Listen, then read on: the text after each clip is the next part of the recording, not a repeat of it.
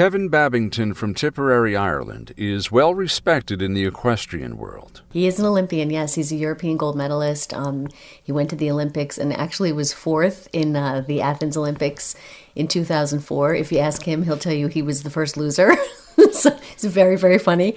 But um, yeah, he's a, he's a very, very well accomplished equestrian. Um, he's been on like 30 winning Nations Cup teams for Ireland. His wife Diana speaks on Kevin's behalf as he recovers from a show jumping accident. The 51 year old is paralyzed. Nothing prepares you for this. It's an emotional roller coaster. Um, you just feel every day like you have an elephant on your back. You get up and you carry the elephant until you can put it down again.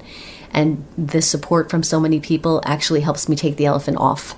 It's been a really, really emotional experience, and I'm, I'll but be forever grateful for everyone that's helped me. That help is coming from a close knit community. The friends in the in the equestrian industry who have just come to put their arms around me or have come to offer help with anything I need. It makes you feel good to know that if you really are stuck, someone will be there. And it's really lifted me above some of my darkest moments to know that everyone is thinking about him and thinking about me. Kevin Babington was an elite athlete. No one expected this could happen. The accident happened on August 30th, and it was the qualifying Grand Prix for the actual main event at the Hampton Classic in um, Bridgehampton, New York. And um, there's been a lot of speculation about sort of what caused the accident. There, you know, there was a very tight distance out of the combination. Um, a triple combination is you jump three elements in a row, and um, there was a lot of a lot of trouble at the end of that combination. Um, and it happens, you know, like it's part it's part of the risk of the sport. The mare that he was riding is very careful, and from I was not there, and I have not watched the video because I could not bring myself to do it, but everyone that I trust basically told me she jumped into the first two parts and it was a very short distance um, coming out. It was two strides. So you land off of B, two strides, and then you leave the ground for C. And when she jumped B, there was a shadow, from what I understand, that kind of made it look like there was a ground line that was a little closer and it was already a very short distance. So she measured it and looked and thought, I think this is a one. And she left the ground and landed kind of in the middle of the, the third element, and they went down. And somehow Kevin landed in a way that hurt his spinal cord at C3 and C4. He's completely paralyzed now, so he has nothing below his shoulders. He can't move any of his extremities. Um, he has no feeling and um, that that injury specifically also affects your ability to breathe. And he's been doing a really great job recovering because he was on a ventilator and has actually been weaned off the ventilator at this point. It's been a challenge for his spirit too. He's a very optimistic person anyway, but we've had a couple of co- uh, conversations where he's just says, "I'm frustrated. I really want to ride again. I just wish I could walk." You know, like and all the normal things that you can imagine if suddenly you were just completely immobilized. I mean, the things you take for granted, brushing your teeth, you know, washing your hair, petting a dog, all of those things are, you know, not available to him right now. So he is frustrated. Um, he remains ever optimistic that he will get something back um, because that's just who he is. Um, and basically, you know, I think he, he is frustrated but but has not given up. Diana Babington is trying to figure out what next. I feel very much in the dark about so many things right now that it's overwhelming.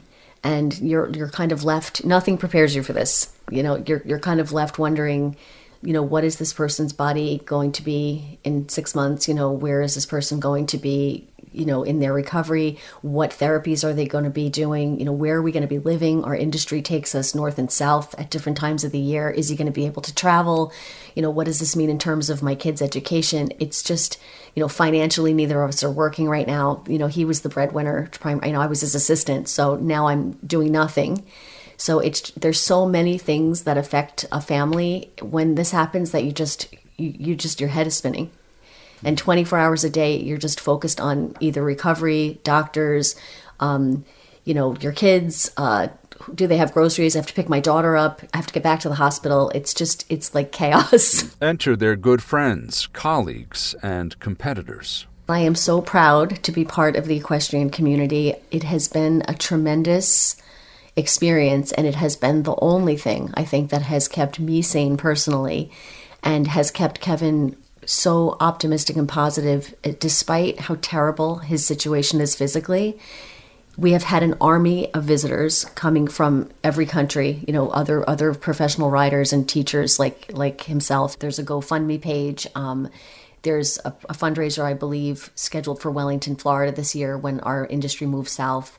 Um, there has been uh, horse shows that have been uh, just arranged for a benefit. There have been people who have been making things like shirts and you know, um, horse, which we call fly bonnets. They, they go over their ears in competition with like up they and they've branded them. They call it Babington Strong or Ride for Kevin. There's he's been branded by the industry, not even himself, and he's so overwhelmed when he sees it. Like he looks on Facebook and he's like, "Oh my God, somebody made a shirt with the you know the spinal cord emblem on it." You know, and of course Ireland the color is green, right? And it turns out that spinal cord injury the you know like the breast cancer is the pink um, little ribbon it's green for spinal cord so it really sort of it's been unbelievable but the equestrian community i have to say have been the best of the best and they have come full force with funding or you know just just joy coming to see him and spend time with him. From a horse farm in Monmouth County, Diana Babington is trying to adapt to prepare for her husband's new reality. I've got to remodel a house um, I've got to remodel an apartment that's here. Um, I've got to get a nurse. You know, you need a special wheelchair. You need a special wheelchair for the shower. You need a hoist to, per- to move the person. Um, I, I, I can't be his aide every minute because I have two daughters and, and I'm trying to also maintain the business, you know, a part of the business that he can no longer be active in right now. So it's it's a lot. And and there's i think there's always going to be more money going out than coming in at least for the immediate future. We have a trust set up that's called the babington family trust um, and that people can send checks to po box 771 gwynedd valley pennsylvania and then we have um, a 501c3 being formed called the Kevin Babington Foundation, but that's actually in the works right now. The overwhelming generosity, perhaps, is an indication of just how loved Kevin Babington is. He's known as a gentle soul, kind, giving, a teacher who sometimes refuses payment. You can tell that these people scraped every dime together to get a lesson with him. And, you know, at the end of the day, he'd be like, don't worry about it. You know, it's just it's who he is. He, you know, he's from Ireland. He worked his way up.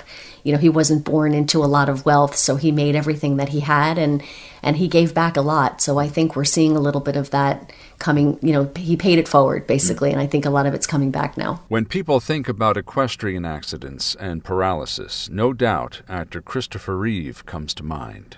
The very ironic thing is, about two years ago, Kevin saved a horse's leg at a hor- at a competition. The horse jumped a jump and got its leg caught in a box, and it was freaking out. And he ran across two rings to help the kid and the horse. And they saved the horse's leg, and they got the box off of the horse. Kevin's very calming influence, and the people that owned that horse actually got him a hat and it had the Superman emblem on it. And it haunts me to this day because everyone called him Superman and he wore the Superman hat. It's just a weird connection. Christopher Reeve was ever optimistic, and apparently so was Kevin Babington. He wants to ride again. like he's he is that person. He's like, I want to ride again, you know. And he said to me yesterday, I guess I'd be okay about never competing again.